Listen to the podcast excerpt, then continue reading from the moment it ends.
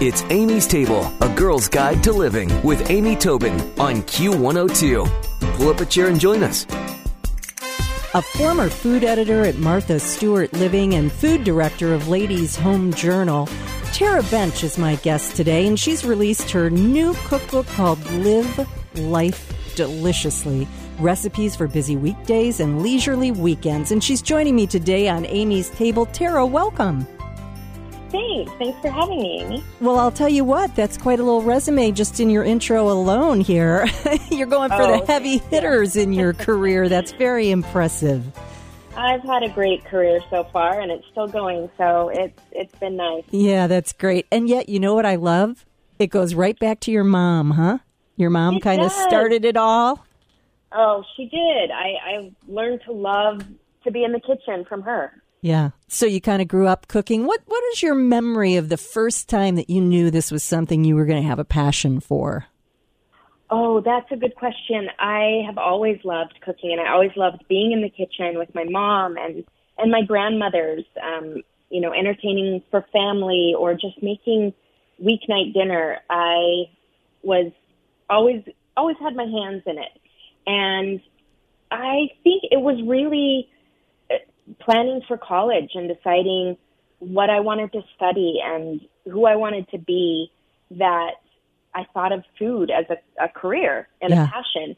It had just always been an enjoyable part of my life and a part of my everyday life. And I thought, well, I want to work in something I love. So I, I went that direction.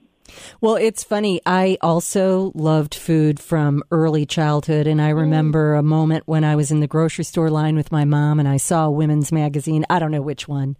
And there was a stuffed chicken breast with sauteed almonds on top of it on the cover. And I remember I bought the magazine.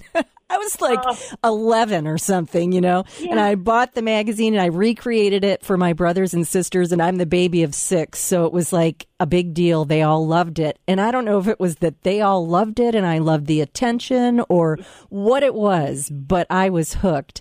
And I actually started to, to follow a different career path than food and kind of fell into food. And I remember telling a friend saying, You're never going to believe what I'm doing. She's like, "Oh no, that's exactly what you should be doing." So oh, it's funny. I think that it it that gets you one way or another, doesn't it? It does, and I love how you talked about that feeling that you had. I mean, that came when I was baking things out of my easy bake oven when I was really young, and you get that satisfaction, even though you know Dad was tasting those burned little biscuits that come out of that oven. He, he he made it seem like they were delicious, and you just felt so much you know, empowerment and, and pride. And so that is a great memory. Yeah, it's true. Well, you know, obviously you can create a beautiful holiday dinner or a beautiful family dinner or party for friends and you take that for granted, you know? And there are a lot of people, men and women, who, who could no sooner do that than they could fly around the room. You know what I mean? And so it's this idea of giving them a guidebook where you are kind of elevating the everyday. And I love that about this book. And it's very approachable, which I want to commend you for. And, and not only that, but you give some information in the beginning, which I think is so important about what should be in your pantry and what equipment you need. And do you think people should spend as much time sort of reading through that as they should the recipes? Oh, you know, should, could, want to, all of that, right? I really, and you, you talked about, you know, my perspective on being in the kitchen and cooking, and a lot of that did come from working in magazines and women's service magazines and Martha Stewart and being the experts that were sharing recipes with, you know, the millions of readers every month. And I, I loved that place to be able to inspire people yes, you were teaching them how to do certain recipes or skills or cooking basics, but you were also inspiring them to take that next step. And so that's what I have sort of continued in this book. And I want to lay that foundation. So if people are wanting to move on to that next step, those first chapters in my book are definitely that foundation, that mm-hmm. foundation of, you know, what tools should I have? What am I missing that would make cooking more enjoyable or easier or more fun? That's what I want to share with people. Is it's not you don't have to have the most well-appointed kitchen to be an expert chef. It's really have a well appointed kitchen to enjoy the time that you're cooking. Oh, uh, well said. Very well said. And you'll never regret increasing and improving your cooking skills. You just will right. never regret it. right. Yep. So true, of course true. you you live in New York, so you've got access to, you know, people, places, food, items that that many people living in the country might not have. How does living in New York influence you in the way that you cook? Oh, it really has. Um, you know, I grew up out west in Arizona and Utah and loved you know, home cooking and things like that. And moving to New York over 20 years ago really changed my perspective on um, global cuisines and flavors and innovation. Because even if you go out to the most everyday restaurant in New York, you find something that is amazing and delicious that you've never had before. And so that really influenced me as I was sharing new ways to cook and make meals um, throughout the years with with my readers, and that's translated into my book. Is I want to share some of those great tastes and experiences that I've had, even shopping. Like you said, I have access to just about anything you could imagine in New York City market. But to bring that into a recipe that you can make at home with things you can find in Minnesota or you know Nevada or California it's really fun to sort of say, okay, I've been inspired, I've been able to experience all of this, and let me bring it into your kitchen. Yeah, I love that. I love that. And that goes back to your inspiration for sure. Well, I have to ask you can you give us any kind of insider view or look at what it was like working as a senior food editor at Martha Stewart Living? Oh, sure. It was it was such a big part of my life and the beginning of my career. Um, it was amazing to be working right alongside some of the most talented people in their industries, mm-hmm. whether it was the garden editor or the other food editors, um, the craft people, the designers, the photographers. I mean, it was so fun to be part of such a beautiful and well put together publication for so many years. And to have Martha as sort of that expert. Um, and you know the stories are true. You know she has her moments, and it was a very it was a very political place to work.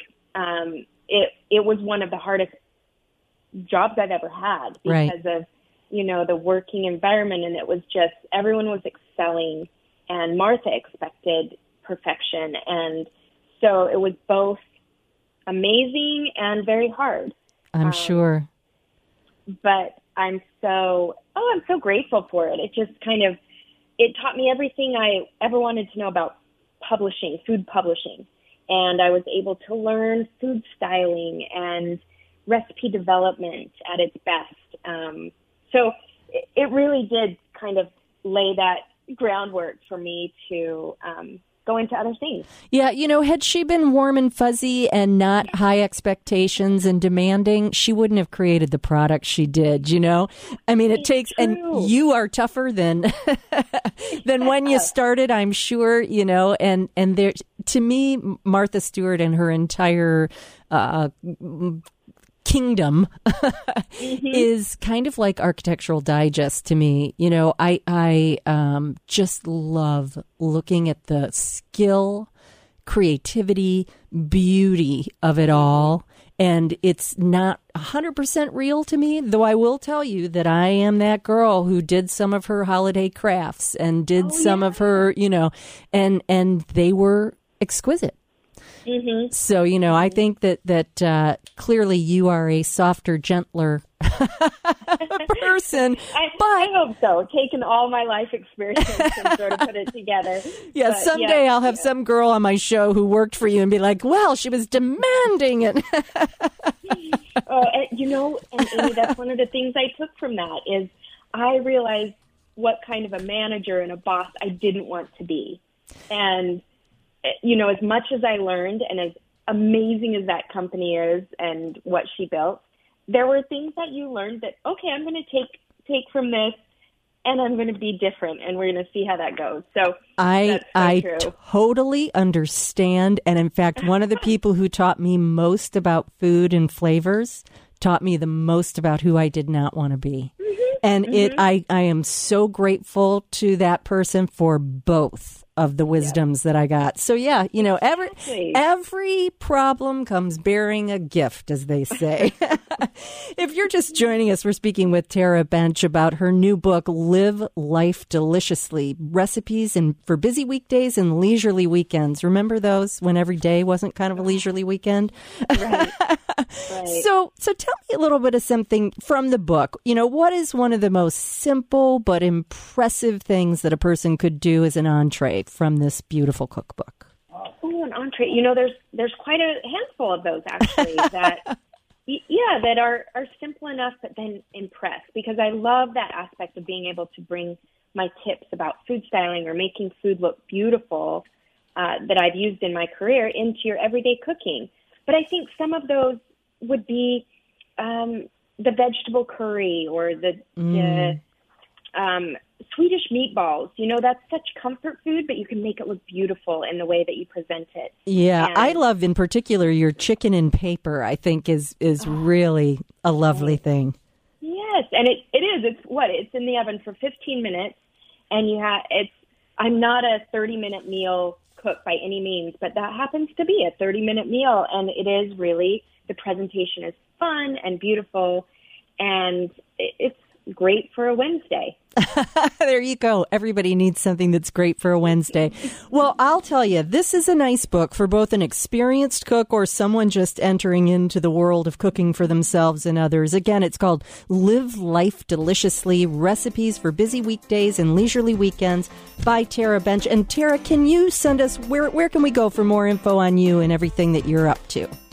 Oh, thanks. Uh, my website, tarateaspoon.com, and you can pre-order the book there or on Amazon or any bookseller. And I'm so excited. Thank you. Well, thank you for joining me on Amy's Table. It's a lovely book, and I'm glad to have had a chance to talk to you today. Me too. Thanks. Thanks, Tara. Stick around for another helping from Amy's Table on Q102. It's Amy's table with Amy Tobin. Yeah. Q102.